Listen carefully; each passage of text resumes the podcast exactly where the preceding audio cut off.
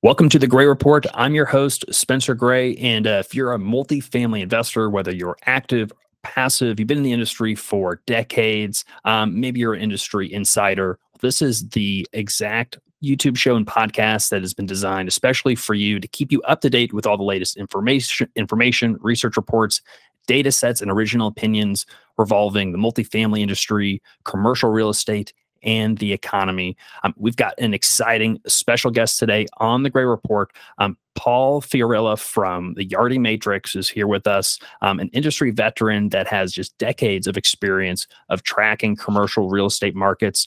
Love to kind of get his insights, what he's seeing on where the market is, where it's been, where we're going, and again, leveraging his experience um, so we can make some really good investing decisions going forward. Well, without further ado, let's get into it.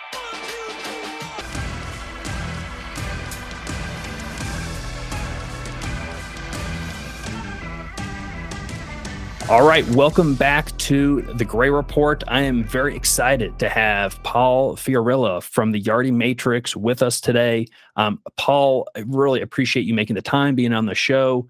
Um, how are you doing today? Great, thanks. Uh, appreciate uh, you are asking me to be on the show, and uh, happy to be here. Absolutely. Well, just a little bit of background on Paul. Um, so, Paul has 27 years of experience as a researcher and a writer in the commercial real estate markets. Um, he's pre- previously spent six years as vice president of research at Prudential Real Estate Investors, where he oversaw publishing and of outlooks and thought leadership research. Before that, he covered real estate capital markets and CMBS for 12 years at Commercial Mortgage Alert.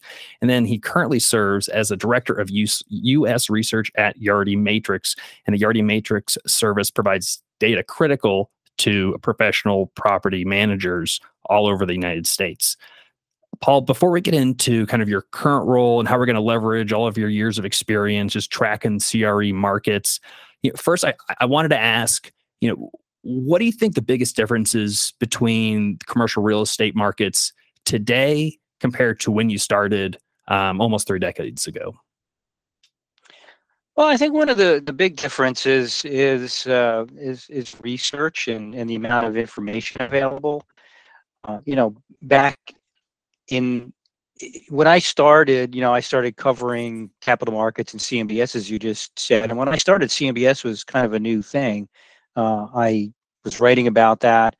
It had only been a product for a few years, and and I think over the years, you know, real estate had um, a reputation back in the day of being something where eh, you know guys got together at the country club and did deals on napkins or something like that. Um, and you know we had it came out of the uh, the savings and loan crisis and you know there were all sorts of problems in the industry.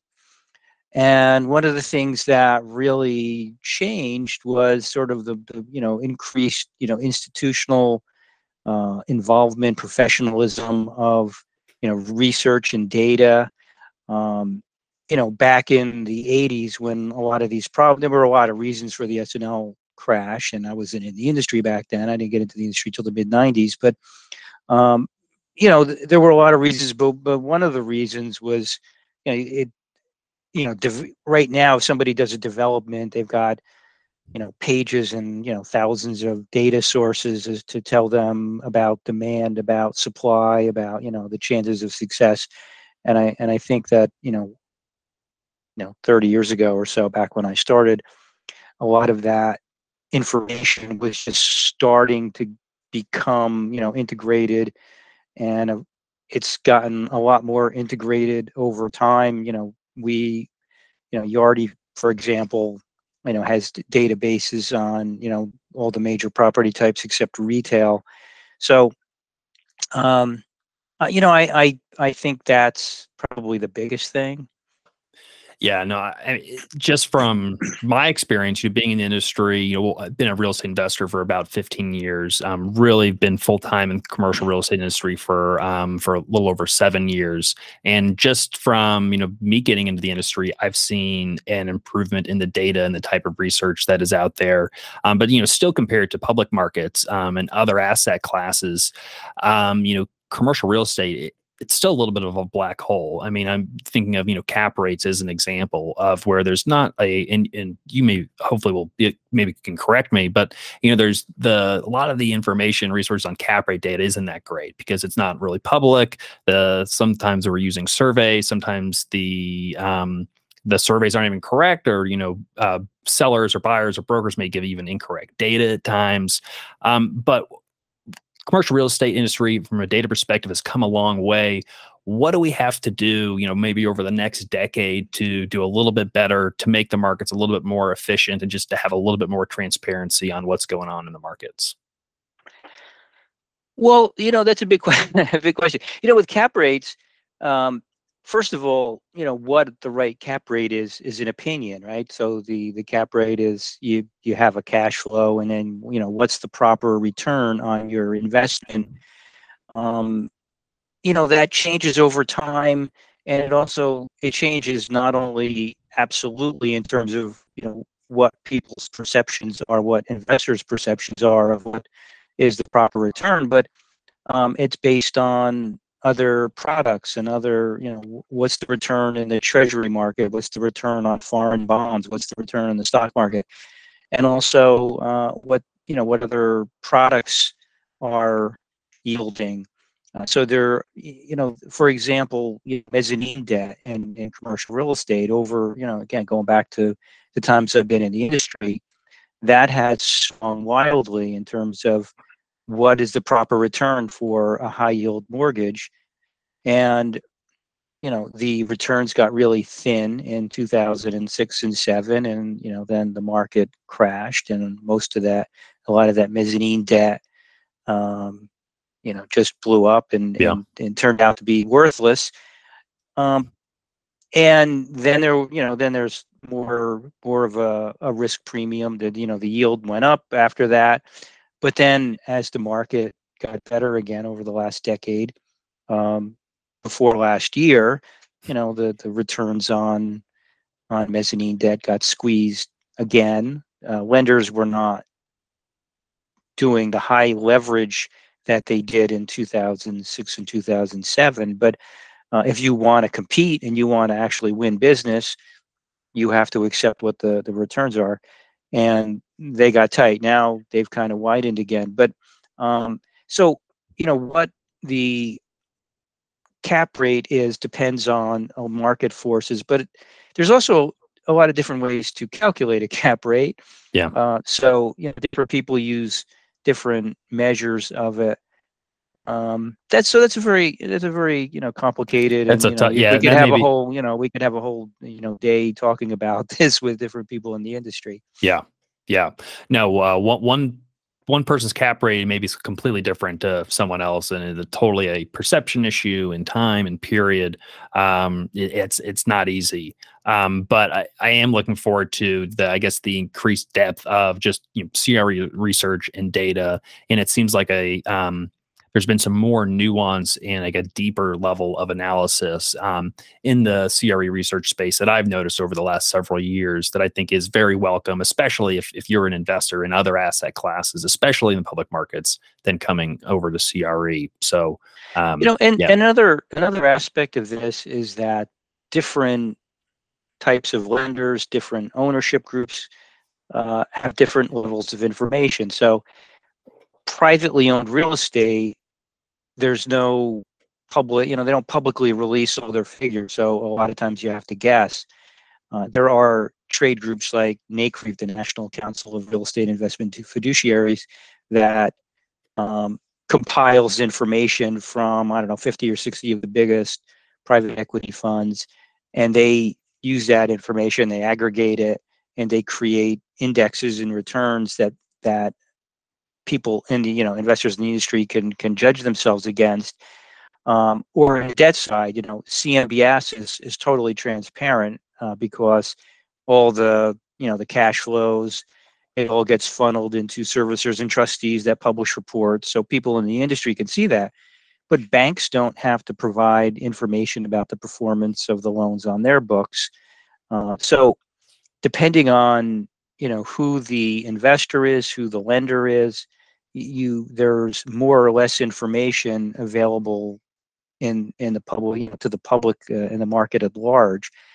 And you know so like REITs and you know another thing like REITs you know they have very stringent um, reporting requirements. And so there's a lot more information about the performance of their properties than there are of most private property uh, property owners although REITs you know a very small part of the overall commercial real estate market. So you we have enough information to be able to make some judgments but we don't have information about everything all the time. Yeah. Yeah it seems like the, the if there is more information is out there but it's in kind of different buckets and uh and sometimes you have to kind of go looking for it which is one of the reasons why we you know, started the Gray Report and we tried to start aggregating this information. And I know it's also you know, the reason why you all do what you do at Yardi Matrix is to try to put this all not only gather all the data but provide some some analytics to aggregate it and to put into a very um, kind of useful form that is actionable that investors brokers anyone in the industry can actually um, use and just so on that can you tell us just a little bit more about what you do at yardi matrix and then and maybe just right before that for those that don't know um, i'd be surprised if they're watching this because we were use your guys' research all the time. Um, what is Yardi Matrix for those who may be unfamiliar? Yardi Matrix is the data arm of Yardi Systems. Yardi Systems is probably the biggest provider of property management software in multifamily and, and it's also used extensively in other property types as well. And we are the data arm of Yardi Matrix. So about 10 years ago, uh, Yardi Systems bought a data, a multifamily data firm in in Scottsdale, and that became Yardi's, you know, the, the beginning of Yardi's data operation. Uh, so Yardi has information, extensive information, uh, all you know, rent occupancy, you know, development information, uh, you know, loan information on each more than 80,000 multifamily properties, more about 20 million apartment units in the United States. We also have a database of student housing properties and single family rentals. We the, the single family rental database is fairly new and it's the biggest database of SFR properties uh, of anyone in the country. Uh, we also have I'm the largest provider of David, uh, data in the self storage industry. We uh, track um,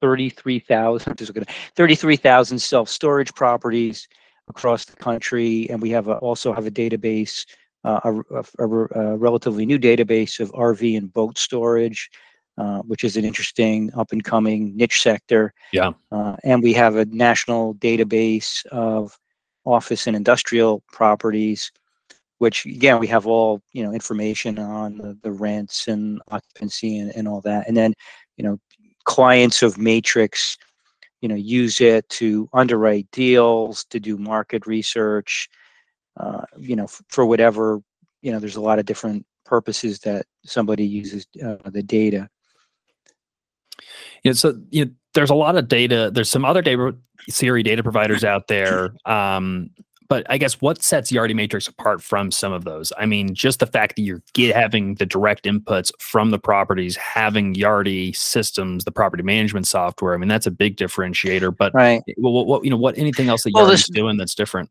We have this software. Not, not all of the information comes from the software. You know, mm-hmm. the uh, most of the data that we have is through you know sort of the traditional research methods of you know combing through public records, calling the properties. We have, you know, teams of hundreds of people that do that, and that's not part of what I do. But um, so we have that now in Matrix clients also have access to what we call Matrix Expert, which incorporates certain things. For example, uh, expense information, aggregated expense information. So if you were underwriting a property, you were buying a property in Phoenix, and you could look and say, you know, in a in a three or five mile radius, what are the expenses of this property versus the average, you know, expense profile of similar properties in the same market, uh, and that is actual information that comes from um, the the software our clients and it's you know aggregated and anonymized so you can't you know see the individual information of, of, of our clients but it's incorporated into the matrix product uh, as a tool for users. Uh, so there's a mix of uh, most of the information we have again it's just sort of traditional and some of it comes from the software. We can also, you know, look at the information from the software just to, you know, say, is there any difference between what we're getting on, you know, our clients, the actual data versus, you know, what we're getting in our our surveys, and just kind of check to make sure that everything looks right.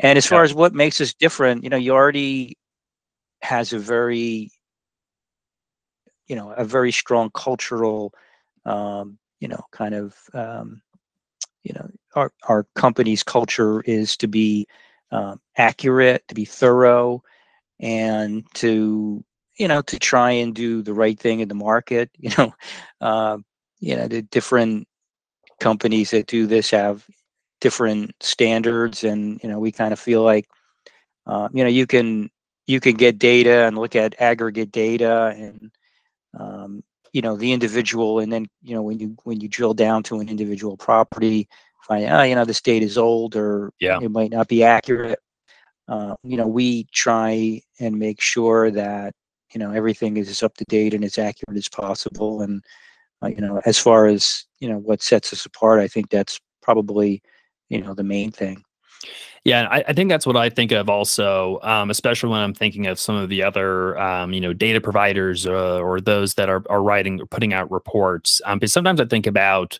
I guess, um, the incentive um, behind some of the groups that are, would put out a report and, um, you know, what their end goal is. You know, for example, if there's a, uh, you know, a group that's a either a brokerage firm or a lender, and they're providing, you know, research and information there's some great stuff out there from you know the brokerage shops and um, some lenders and other industry groups. But you know at the end of the day you know um, you know they're still selling a product in their cases. They're trying to sell commercial real estate. Whereas when i think of yardi you know certainly you all are in the business of um, you know selling your prop the yardi system and property management software. But at the end of the day um, if if what you're putting out ends up not to be accurate um, really that whole data arm and why people are trusting it kind of goes away. And there's not a as in, as a correlated incentive i would say between the users of property management software and oh, we want to make the market look as good as possible to encourage um, buying. So I, I, guess is should um, investors and readers should they be i guess concerned or what should they kind of um, keep a lookout for and, Look, everything goes into the credibility of you know the the authors of reports, and uh, I know like I've been in the industry a long time. I have a lot of friends in the research world, and I don't know anybody that is purposely, you know, writing spin and and not being, you know, trying to be honest. I do think, you know, you mentioned brokers. You know, their business is based on deal flow you know it's very rare that you'll see you know read a, a brokerage report that says you know oh, this now's a bad time to buy right? Yeah but exactly.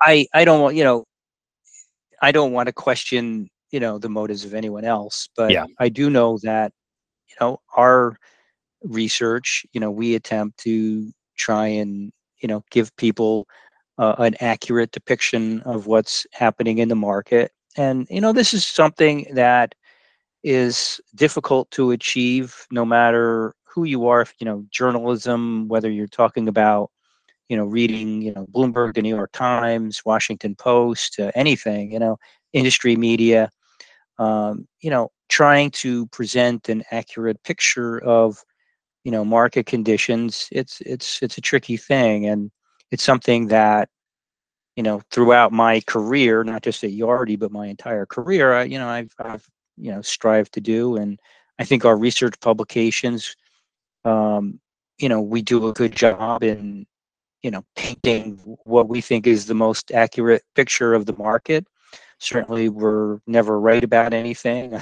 You know we you know one of the things that uh, you know we didn't predict you know what was going to happen with the pandemic or nobody did but uh, you know one of the things that surprised us was you know the recovery you know when the pandemic happened um, you know, we would have thought it would have taken years for some markets to recover, but then the, recovery was a lot quicker than we could have anticipated. But you know, those are the kind of things that you know when you're doing research and forecasting. You know, nobody has perfect uh, foresight, but you know, we we try our best to be accurate and to present as you know, uh, you know, uh, just accurate, but you know, try and present a picture of the market that you know comports to what really is happening out there. Yeah, well, in, in our opinion, you guys are, have done a great job. Um, and it, like I mentioned, you know, we use um, Yardi research and the reports you were putting out very frequently. You know, they're they're constant um, features on the Gray report. One because of the consistency, and and one thing I want to mention that that you brought up is the addition of the single family rental um, information that I think it was just this last year that you started including, um, and and that's been such a great data point to look at because while there's tons of correlation between single family home rental space and multifamily rentals. It's interest has been interesting to see the the difference, um, especially with the fluctuations in just the single family home market, but also as build to rent um, has become much more of a popular um, investment strategy and an asset class in itself. Um, it, it's just in, it's interesting to kind of just track. Um, I guess the convergence of kind of multifamily and single family, and just really single family as an investment asset class um, all in its own. I'm really, but from the, the build to rent space. So you, got, you guys are doing a great job, and that's exciting. Yeah, thanks. I mean, the single family rental market became kind of came into being, you know, after the global financial crisis. Yeah. When you know banks had sort of like back in the 80s with commercial mortgages, you know, the S&L, the, the savings and loans sold pools of mortgages that were defaulted, you know, commercial mortgages well, in 2008, 2009, you know, banks had a lot of uh, single-family mortgages that were, um, you know, defaulted, and they sold big pools of them to investors. And the question at the time was, is this a trade? You know, that you know you hold these things until they the value recovers and then sell them, or was it a long-term business? And there's been, you know, the, the market had that initial pop where you know all these uh, properties were bought by institutions. And it got a second and then it, it kind of stayed the same. I'm not saying it didn't grow at all but it, it kind of you know maintained it kind of plateaued yeah. at a certain level. Uh, and then it picked up again a couple of years ago. Um, you know institutions you know were looking for something where they could get some extra yield and multifamily was so much in demand that it was really hard to buy multifamily. The you know the multifamily cap rates dropped really low, and even if even you know if you were willing to pay low prices, there was so much competition to buy multifamily product. You know, properties were put on the market and had dozens of bidders. So some institutions took to the single family rental market as a way that they could actually you know put out money and, and get slightly higher yields uh, you know but the, the the the the issue though is you can't buy them in bulk anymore you know back if you have to buy property there aren't massive defaults. So uh, in order to build your portfolio you have to you know buy one property at a time. Now when you have you know a billion dollars to spend and you're buying a single family house one at a time you know that yeah that's, that's, that's not quite no, as simple. No. so that's kind of where the build to rent started and became a bigger uh, a bigger in, uh, asset class because builders like, hey, you know, this is just it's inefficient. Uh, maybe maybe the most efficient way we can add to our single family rental portfolios is to you know build them ourselves. Yeah, build a whole build, neighborhood. Build, whole, build a whole neighborhood. So um, that is I think it the, makes the fastest growth in that sector. I think right now and it's also you know, kind of following um, some demographic shifts also um, you know one from you know an investable asset class that, that makes a that makes a lot of sense but also you know you've got we have millennials which you know of folks of my generation i'm 35 years old and so if you people around my age you know starting to get have get married have kids all this household formation and kind of getting that stage of life where many are considering i'd like to go and maybe have it buy a house or they thought they were going to buy a house, but bottom line, they want some more space. Maybe they want to be out in the suburbs, a yard, have kids, their dog. And we haven't really been building enough housing stock, um, whether it's single family homes or multifamily housing in the last decade or so. Um, but there is clear with millennials being um, the the second largest, if not the largest, you know, generation, followed or right next to the baby boomers. Um, it, it's in a way, it's kind of following that demographic trend and the demands for you know individuals, um, you know, forming families. Yeah. Um, so that does that kind of line up as well in your opinion? Yeah, you know, my you're just a little bit older than my oldest son, right? And my my comment about that, I'm very bullish on long-term demand for single-family rentals because I think people want to live in houses, but I think the younger generation is not as interested as my generation was in owning a house. Uh, you know, when I was, you know, in my 20s, you know, the cultural kind of view was hey, if you were a successful person, you would own a house. If you were in an apartment, you probably weren't that successful. You didn't make enough money or whatever, you know. But the, you know, just the cultural, you know, way of thinking at the time was, you know, owning a house was, hey, that's just what you do, right? I mean, everyone wants yeah. to own a house. Um, eh, you know, you, you look at statistics and going back to the 60s, you know, 80 something percent of people in their late 20s were married and had kids, right? So that's kind of a demographic that wants to own a house. Um, now that is maybe 30% of, you know, the between people between the ages of 25 and 30. Uh, and the younger generation, again, I'm speaking in generalities. We're not yeah. everybody, but we're speaking in generalities but you know they don't view home, home ownership as something quite as necessary or appealing uh, they want the amenities they want the house but they're just as happy to rent and not have yeah. to you know worry about you know fixing the roof and you know mowing the lawn and doing all those other things that you know that that come with you know ownership and they also have the flexibility to move when they want and, and all those kind of things so uh, yeah. people want a single family houses but whether you know i but i but i think the you know the rental model for them is good. The you know yeah, the trick do you for need to, yeah do they need to own it? Maybe not. Right, and you know and the trick is that you know, the vast majority of SFRs are owned by you know mom and pop small owners. Um, you know, can institutions over the long term, you know, make it worth their while in terms of managing properties that are in different locations and you know it, it's um you know, there's there's a lot of companies that are trying to do that, and I think the you know the management of that is improving all the time through technology and data and research. You know, you talk to some of them, and they've kind of said they you know they're getting the the management of properties, single family rental properties down to a science. Uh, but it's still, you know, it's still not as easy as owning an apartment building where there's 200 units all right next to each other. Yeah. Uh, so yeah. I think, I think that sector will grow but it's not, you know, an unmitigated, you know, the, the growth will come in fits and starts, uh, fits and starts depending on the, you know, what's going on in the market.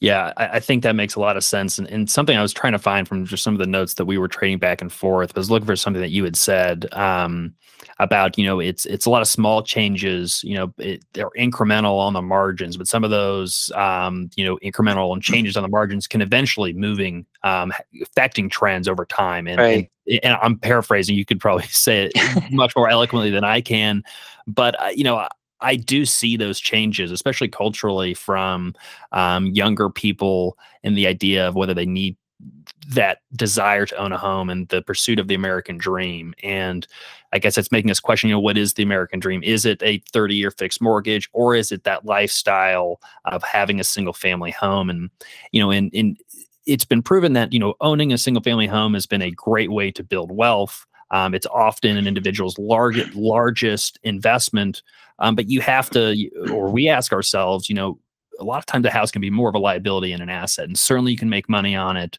But if you're going to make one large investment, does that always correlate with you know the piece of real estate that you would like you and your family to live in. Sometimes yes, but maybe an investment in another asset class may provide more wealth creation opportunities over over time.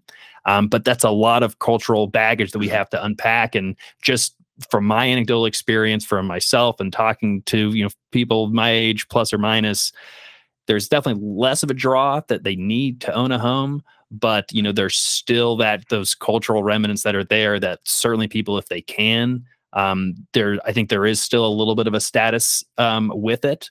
Um, and but every time someone's getting ready to buy a home because I, I own i own a home. Um, but sometimes when my wife and i are thinking about fixing something you know the water heater goes out or we have to do some project and you're spending thousands of dollars a lot of times i'm thinking man renting either a single family home or a nice apartment somewhere seems a lot easier, um, a lot more efficient, and maybe even like financially um, a better move. But um, I think you know, to each their own. You know, this is kind of funny because I just yesterday an economist friend of mine posted something on LinkedIn about uh, how he was concerned that because the home ownership young generation, you know, the Gen millennials and Gen uh, Z were not buying homes at the same rate that that was going to uh, affect their uh, ability to save because you know home ownership mm-hmm. has been a way you know for wealth to build wealth. And and my i commented on his post and and i said you know you know the the younger generation doesn't have the same you know bent as i was talking about a few minutes ago toward home ownership. But as far as you know what is does that really mean that um, you know that they're not going to be able to build the same wealth uh, maybe, but I think I think bigger factors are, you know, making you know how much money do you make in your job and how do you invest that money. Yeah. So if you have a good job and you're able to save, and you invest in, you know, something reasonable, you know, put it in a mutual fund or something, you know, your wealth is is going to go up, uh, whether you own a home or not, and you know whether your wealth goes up based on a home. I mean, look, historically, the data is pretty clear that you know home prices tend to go up over time. So you do, but at the same time, it depends on you know where and when you bought a house. You know, I, uh, my first house I bought in 1988 it was kind of a market peak. The market, you know, after that hit a decline, and you know, house prices kind of you know leveled off, and you know, eventually they went up again, but you know, if I had sold that house five, seven years later, uh, you know, I wouldn't have made any, any money on it. You know, I, I was there yeah. for 15 years, so after 15 years, it had appreciated. But, but it's a timing thing and, and a location thing. So, mm. um, yeah, you know, it's it's, it's interesting. It, it is interesting, and, and there are there are still those social pressures out there, and I think there's honestly the bigger driver than anything of you see the peer pressure or of or the keeping up with the Joneses, and you know someone buys a house and well don't we want to buy a house? And that's the next thing to do and then you know uh, influence from you know parents of hey are you going to buy a house? But uh it, it is going to be interesting and we've been interviewing and asking some of um the i guess the gen z folks at the work um here at Gray Capital and just so, some some other um acquaintances just on what their perception of owning a home um and, and it is interesting. I think a lot of it is just a, a, lot of, especially the Gen Z generation, doesn't believe they'll ever have the um, ability to afford a home. And so I think some of them are just writing it off and that they would if they could, but looking at where interest rates are, the cost of housing, and what they perceive as their prospects, um, I think they're just a little pessimistic on the fact that it, it may even be a um, possibility. So, um, well, I, I, want I want to shift a little bit um, just to the market because uh, there's a couple of things I want to get to kind of before we we run out of time. Um, and so this is a little bit big picture, but you know, 2021, second half of 2020 through 2021, incredible performance, especially in the, the multifamily sector. We've seen we've seen an incredible slowdown starting the second half of 2022. I mean, absorption is at you know decade low levels. Kind of have to go back to 2009 to find uh, a point where we had absorption um, so slow. Um, rent growth has gone negative the last few months. Um, can you tell us a little bit about how we went from just incredible household formation, rent growth, to then just bottoming out in terms of absorption in demand within really a, a couple month month period. And obviously, there's a lot that's happened over the last 18 months. But um, if you give us just a little kind of snapshot. Yeah, I'm not sure. I, I see it as bottoming, but let me just go back a little bit, right? So, Yeah. you know, we had, you know, after the financial crisis, we had a, a, a very nice recovery in commercial real estate and multifamily in particular. Um, you know, rent growth and we saw starting in around 2013, 2014, you know, rent growth of, you know, was above the long-term, you know, two and a half, 2.7% average annual growth. And it, it popped to about 5% in 2017. And, uh, but it was, you know, we had a good run. And then, of course, the, uh, a, very steady, right? Economic growth. We had not too high, not too low, the kind of Goldilocks, you know, 2% growth every year. And things were kind of humming smoothly. Then, of course, the pandemic hit and there were lockdowns. And what we saw with multifamily was that uh, there was a big uh, migration from you know some of the downtown areas or the gateway markets, particularly New York, San Francisco, and Chicago, uh, where a lot of people left, and they went to markets that were less expensive. Uh, you know, 22 million people lost jobs, and so some of it was just, hey, I'm not making any money, so I've got to find somewhere less expensive to live. Some of it was just, you know, hey, I don't have to go to the office, so I'm going to go hang out in Florida or something Yeah. like that. And so you, you had this big migration. So there was for a few months kind of the market was kind of frozen you know rent growth kind of stopped and in but the demand remained strong say across the sun belt and some of the western markets that continued to you know where people were going to and you know that didn't have the you know kind of shutdowns that they had in, in the big cities and then in 2020 right so I, I i think i alluded to this before um, you know, when the occupancy rate in, you know, markets down 10, 15%, it's like, wow, it's going to take them a long time to recover.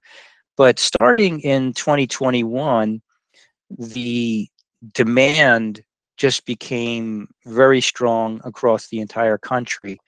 We had, um, you know, it, it continued to be really strong, you know, uh, migration to, you know, the, the southeast, the southwest continued and population growth in places like Florida and Texas and Arizona were continued to be very strong. But at the same time, um, demand returned to the gateway markets and rent growth kind of took off. And in 2021, there, you know, our numbers show almost 600,000 apartment units were absorbed, which is by far the, the highest on record uh, rent growth, asking rents nationally rose um, just about 15% on average. And they were, you know, even more, they were 20% in, in a lot of places, uh, you know, Miami, Orlando, um, you know, some of the Texas markets. And, you know, it was by far the, the you know, the, the most the, the best amount of rent growth. You know, the occupancy levels went up. We hit a record high occupancy level of stabilized properties at 96.2%. And that continued into 2022 for a little bit. It's it's slowed down and then it really began to decelerate in the second half of 22. So Hey, Um, Paul, just real quick, because I'm just remembering those times when you were coming out with some of that information, you know, especially in 2021, you know, in the, you know, really in July and August when things were really peaking. Would people even believe you when you told them at first, you know, hey, you know, rent growth, you know, for a certain market is, you know, 20%, 30%? Were you having people having a hard time You know, when actually we first- at first? you know when when the numbers really started to pop um, was in probably the second quarter of 2021 you know we get a monthly report when I, you know i write a we have a monthly publication Yeah. that goes you know monthly rent growth uh, in the top 30 metros and national rent and we you know our data team sends us a spreadsheet with all the numbers on it that you know we that are you know inco- incorporated in the report and when the numbers first started to pop and we first started to see like double digit percentage rent growth you know i was like is this right? You know, let's uh, we have to double check this, and we Yeah. double check. Yeah, it's all right. Um, Yeah. so Yeah, I- I yeah, I, to mean, it was just had to it- ask it's kind of hard to believe time, because yeah. there's no historical precedent for it, right? Yeah.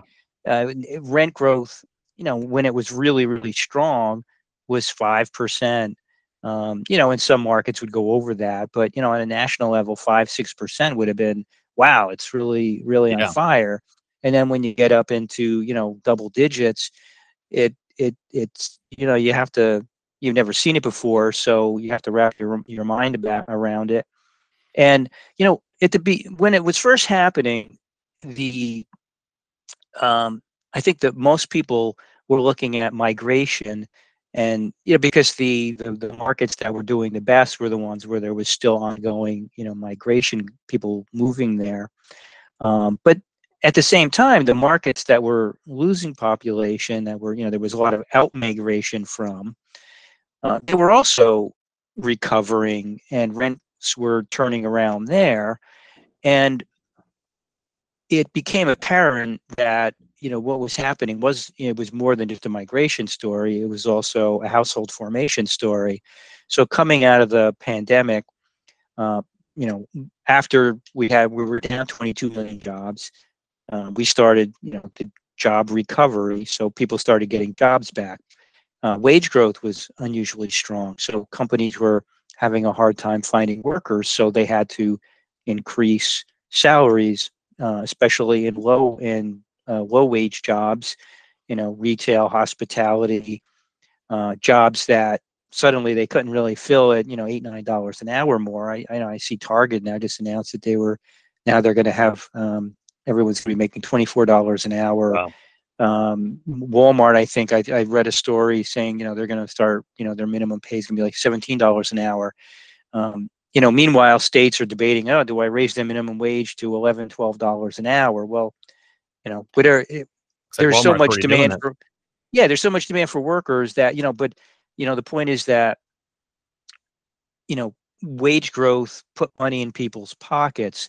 Plus, you had government stimulus, and people had saved money during the pandemic because those uh, people who were working, you know, they were making money, but they had nowhere to spend it. So, you know, so the savings rate popped up to like 15%. And so household balance sheets were really strong. We had, um, I think Moody's ana- uh, estimated something like $2.7 million of additional savings between the first quarter of 2020 and sometime in 2022. So people had money to spend on apartments. So what did they do? One of the things they did was they went out and they created new households. People moved away from the, you know, younger people, people in their 20s and 30s, moved out of their parents' house, moved into an apartment. People who were, you know, in roommate situations, living in, you know, with multiple roommates, they were able to go out and move on their own because their financial situation had brightened. So that contributed all, you know, all these things contributed to uh, a, a a surge in demand, and and now that surge, that pent up demand that came through, you know, after the pandemic, um, is is slowing down. I, I I haven't seen any numbers in our data that would indicate to me that it's negative. Now, rent growth has started to turn negative, uh, but just a little bit, not you know. Yeah. And um, I would suspect that rents are going to be flat or slightly negative for the next few months until we get to the the spring lease up season. Uh, but our, our forecast for the year is that you know nationally rents are going to grow 3.1% and most of the major metros are going to see you know 2 to 4% rent growth. Uh, it it, it, it um, for their the wild card is the economy obviously. So Yeah. you know we talked about the wage growth and people buying things and that contributed to you know the surge in inflation which caused the federal reserve to raise interest rates in an attempt to slow down the economy you know push up unemployment to cool the labor market and all those things that you know we've been talking about so inflation So, has come yeah. down if just real quick if Yeah. the if we have a, a soft landing as as we would expect our forecast is for kind of a soft landing uh, recession in the second half of the year um, we could probably get away with this and have not too much demand uh, um, harm to multifamily demand or demand for other types of real estate. If the economy hits, you know, a, a rough patch and growth is, you know, negative to any significant degree, then that will have a bigger impact on multifamily, and that might cause our forecast to, you know, cause what happens to be a little bit worse than our forecast. And so, and I was just going to get to the this the, the most latest um, report from from Yardi, the the winter 2023 multifamily report, and you know the the headline is you know multifamily outlook hopeful amid volatile economy, and from what I took from from the report and others, and just kind of recent reporting, is that uh, it looks like there's a window to return to normalcy. That we're in a period of kind of almost rectification. You know, the uh, pendulum swung one way, now it's swinging the other to try to you know balance us out just a little bit. Um, and with a sounds like a soft landing that you are all predicting that could facilitate um, that I guess new sense of normalcy. It, it, I guess is that the, the conclusion that we're going to kind of get back to a standard, you know, three percent um, average rent growth. I mean, that was kind of the standard assumption for the last decade do we see that we're going to get back to a standard 3% over the next decade or do we see a little bit i guess higher rate of growth with a little bit higher inflation yeah i, I am not forecasting you know a decade out that's a yeah. little bit hard but i i do think that what we're likely to see is kind of a soft landing as opposed to like a 2008 type crash um, and you know there's a bunch of reasons that i think that you know number one is right now unemployment is three and a half percent right? Well, let's assume that we're going to see some increase in that and some you know kind of softening of the job market and wages uh, it's still there would have to be a significant right, if let's say you know unemployment goes up to four and a half percent you know by historical standards i mean it's not good that people are going to lose jobs but by historical standards it's still a pretty solid unemployment yeah. rate uh, same thing, you know, on on the multifamily uh, level, right? So right now, over the last year, I mentioned, you know, that occupancies had gone down. So they went from like 96 nationally, they went from like 96.2% to 95.4% in, in late into 2022. Um, that sounds bad, but you know, 95.4% historically is a pretty decent. So we're coming, you know, again, big picture, is that even if we see a little more softening, you know, by historical standards, it's it's not terrible. You know, rent growth um, is obviously a problem. The affordability of apartments has kind of gone down. Um, you know, the a greater number of uh, households are paying more than thirty percent for their income on rent, which is kind of the traditional standard of you know being house you know having you know kind of a, a housing uh, poor being a, uh, affordability problem. Uh, and so the ability to keep raising rents is going to be diminished because you know people are stretched to what they can afford. But i don't see again that there's going to be enough um, of an increase in vacancies that there's going to be you know the economy is going to uh, be have enough of a downturn to create uh, kind of a you know a hard landing a, a 2008 type you know cra- housing crash. Yeah. Yeah because we, would have to go through quite a bit of you know household just negative household growth right and, and, and i mentioned you know that you know people had savings you know that they don't have 2.7 trillion you know it's probably closer to 1 trillion now uh, so that number is decelerating, and eventually that might run out. But you know, there's still a trillion dollars of excess savings, you know, sloshing around that will help prevent a hard landing. Yeah, Paul, I, I, think I we may have gone this entire conversation. I could be incorrect without really talking about interest rates that much. And I feel like every conversation has always been about interest rates. Yeah. I, I, don't know. How, I don't know how we've gotten around it, but I, I want to get your your thoughts on you know this idea that you know there's been a lot of you know short term, a lot of bridge loans that were originated in um, kind of the last year, so last 18 months. Almost all have you know are floating rate terms, um, and a lot of those are going to be coming to term um, over the next um, another 18 months, really kind of 12 to 12 to 18 months.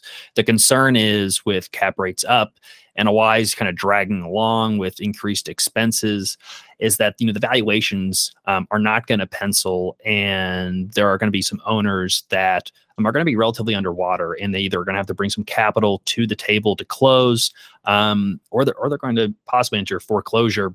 How concerned are you with that? And let's say it is an issue how i got let's i'm just curious of playing it out of how accommodating the banks may be because we saw a lot of accommodation during the pandemic with single family homeowners um, with a lot of forbearance. Do you see the banks being flexible? You know just talk about the situation we may be seeing in the next you know year or so or is it just or is it not not to do about nothing and, and it may not even be an issue?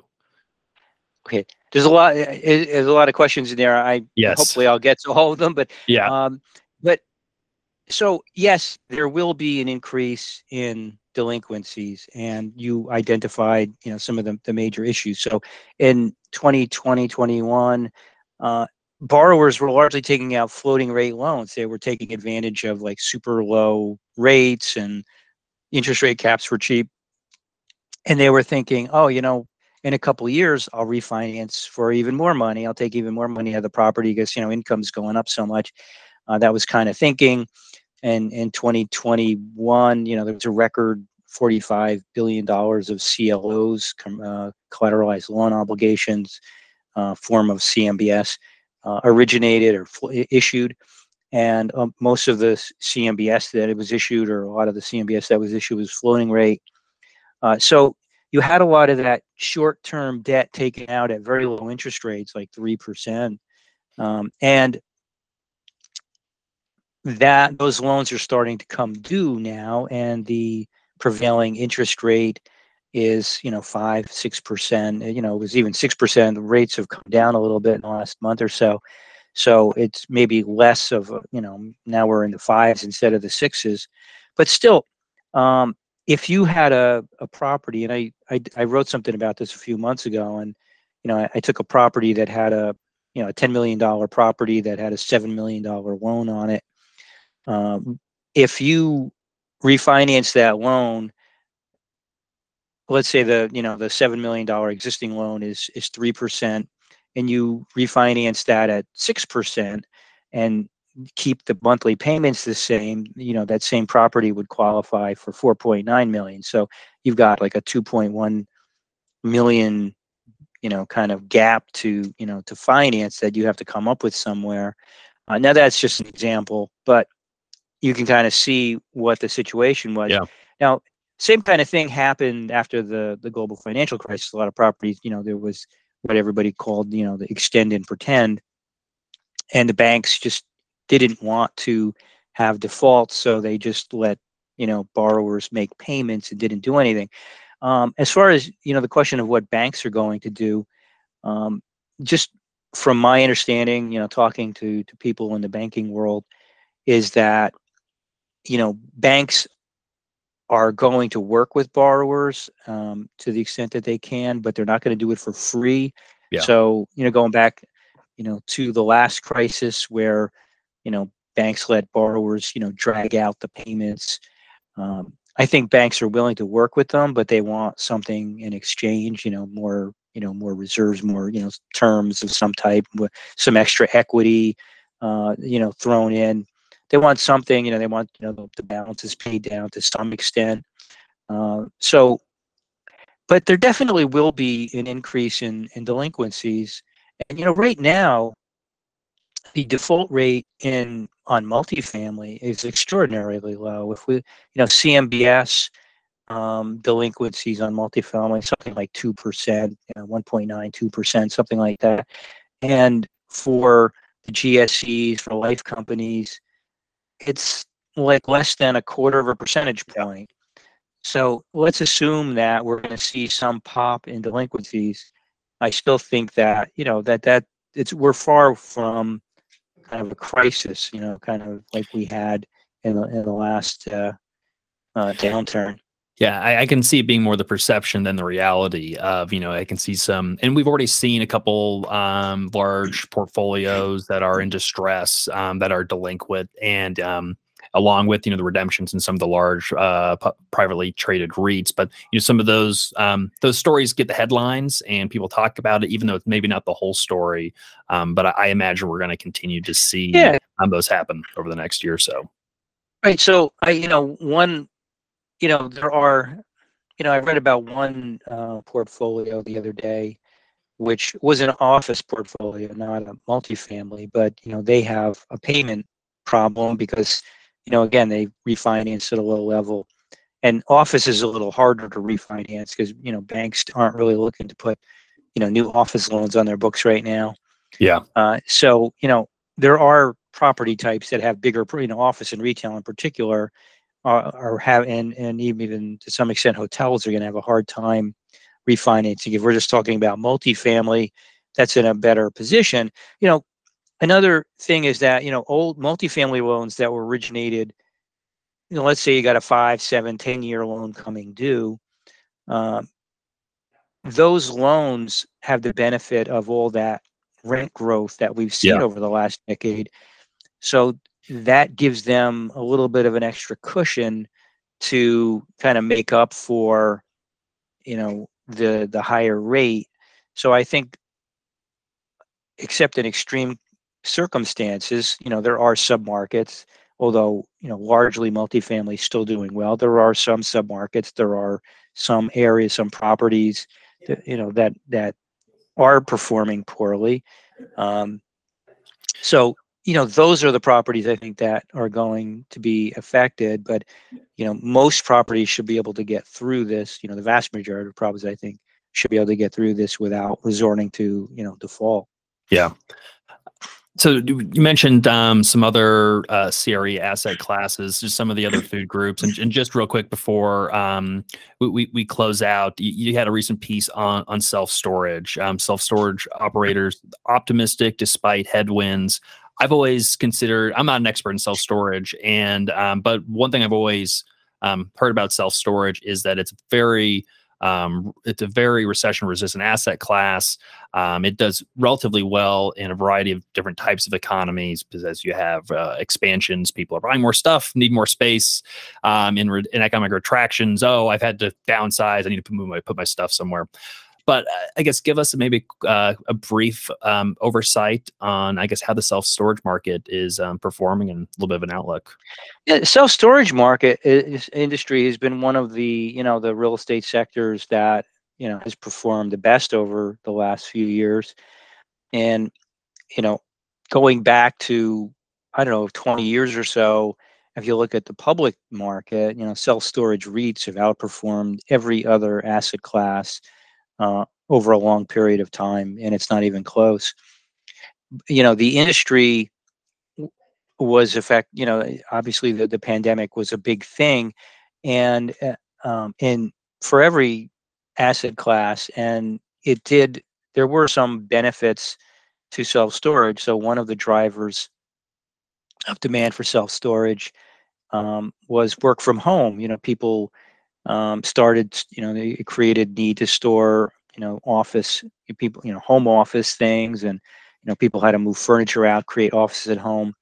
Um, you know, more businesses who have trouble uh, getting industrial space, you know, using self storage. Mm-hmm. Um, the the percentage of um, households that use self storage has consistently increased over time, and it, it took a, a, bit of a jump as well in uh, 2021. So, uh, the self storage street rates, which asking rates, uh, jumped, you know, 15%, you know, at, at the peak during, you know, 2021, 2022.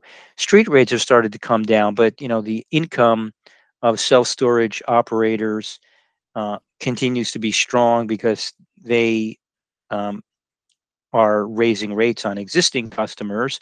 People are staying longer uh, as an average. So, you know, the average self storage, you know, might have been 12 to 18 months. um, and now that number is creeping up to you know 18 to 24 months. So each additional month, you know, when you have a short-term thing uh, like that, each additional month, you know, kind of creates more demand.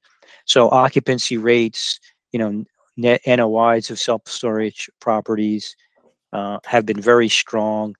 You know, the operators expect this year to be not quite as good as the last two years, but they're expecting, you know, six to ten percent, you know, revenue growth this year. And you know, the other th- thing that you know I've learned about self storage is that um, you know it's a very um, I guess you know balkanized industry where still most of the ownership, uh, at least uh, recently, has been largely you know mom and pop individual owners. Um, mean, there's hasn't been a lot of consolidation, but I, I've seen more and more I guess consolidation stories or self storage funds, you know, consolidating portfolios with self storage. Um, do you see that changing the asset class um, at all? And, and, I guess do you see that trend um, continuing? Yeah, because uh, yes, you know the you know REITs and and, and large institutions, um, you know, have been you know it's a long term thing. They've been rolling up smaller properties for a long time, and you know it's a big industry, so you know they will continue to do that. And I think when you know I mentioned that you know REIT returns for self storage were so yeah. good, I think investors looking at that, um, saying, "Hey, you know, um, why aren't I investing in self storage? Why aren't I doing that?" And yeah, you know, one of the drawbacks to institutional investment in the sector uh, was that you know it's hard to spend a lot of money, right? Each individual self storage exactly yeah property. You know, if you've got a billion dollar fund you know, you know, you're going to buy five million dollar properties.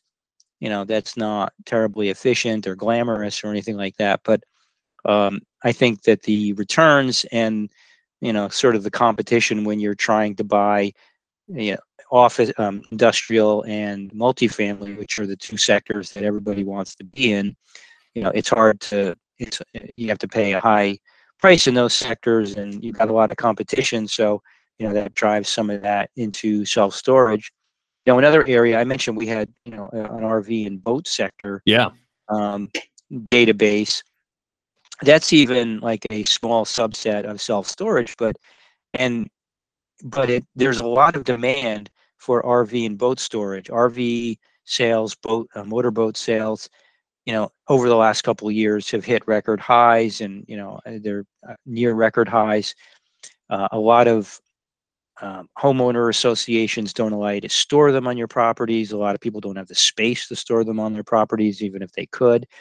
Uh, so they need, you know, there's six million RV or six million motor votes, or uh, you know, eh, so you got six million RVs and you know a couple million motor boats in in America that are registered. Uh, they need, you know, a lot of them need to be stored. There just aren't a lot of places to store them, and there are only a couple of, you know, in our database, we track, you know, more than a thousand uh, properties and only a very, very tiny percentage of them are owned by anybody that owns more than one or two. Really? You know, 90, like 95% of them are, or more are owned by somebody that just owns one or two of them. And I think that's a sector where there's a lot of opportunity to create you know kind of an institutional ownership to you know branding and and you know to roll up a lot of properties i think that's something we'll see in the next few years it's you know still in the early stages but it's definitely an opportunity there in my opinion I think that that makes a lot of sense. Kind of getting back to some of those um, just demographic trends of um, the baby boomer generation and millennials. Um, the baby boomers are retiring, getting that RV or, or a boat, and millennials, whether it's van life or I you going to fishing, having kids, want to take the kids out skiing or whatever, getting into you know peak yeah. earning years.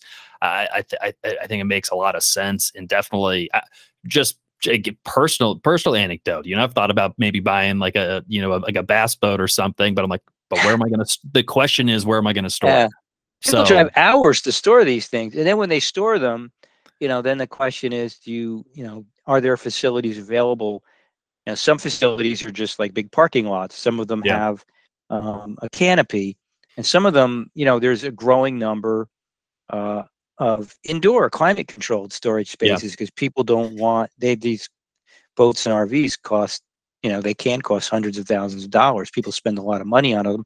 They don't want them sitting out, you know, deteriorating because of the weather. Uh, so yeah, the, you know that that's part of the opportunity, not just to own facilities, but to create kind of higher level facilities that have more services and you know the that's where you know an institutional owner you know could come in and kind of add value yeah i, I it's exciting it's exciting games i've got a bunch bunch of anecdotes where that makes sense. My uh, my mom lives in Tucson, Arizona, has an RV, and uh, she's she's like she's begging for. There's one RV service center and storage. It's air conditioned. They have the full service. They'll take care of your RV. You drop in, you pick it up. But she's like, there needs to be one on yeah, I think whether it's the south side of Tucson or the other side of Tucson, just knowing that it would do so well. So uh, I think the anecdotes are, are lining up um, with the data, and that that's really exciting. Well, well, Paul, we we've kept you. Oh, we're over time. We've kept you really long. You've been really patient with us. Um, these have been yeah. We really didn't even get insights. to some of the things we were going to talk about, but that's oh, I, I, know. the, the, the, all I could think all I could think of is that we're going to have to have you back on it sometime soon because there's we could go into just a lot more detail on some of these topics, and then yeah, there's areas we didn't even get to. Um, but I thought it was it was a great conversation, um, and so thank you again for coming on, and thank you for all the work that you're doing over at Yardi Matrix and the whole Yardi Matrix team. Because again, we really appreciate um, the research that you are all doing, and uh, we are we are following it very closely. And if you ever wondered if you're appreciated and who's reading these reports, we are doing it. And again, it's it's it's really great work that you're all doing. Thanks, I appreciate the uh, the compliment. Absolutely. happy to, you know, talk to you and, you know, happy to come back sometime and do it again. Wonderful. Well, before we go, Paul, um, if you'd like for people to get in touch with you, um, what would be what's a good way for them to do that, or with Yardi Matrix? Um, yeah. So you can read our publications at yardimatrix.com slash publications. We have a blog, yardimatrix.com slash blog. Uh, and you know, you can email me at paul.fiorilla at yardi.com. Uh, and, you know, so I'm happy to, you know, uh, if you read any of our publications, you know, my name, if you want to spell my name, you know, my contact information is, is on the website. It's on the publications. And um, yeah, I always love to hear from readers and to get feedback. Wonderful. All right. Paul Fiorilla from Yardi Matrix. Thank you again. Have a great rest of your day. And thanks everyone for watching the Gray Report.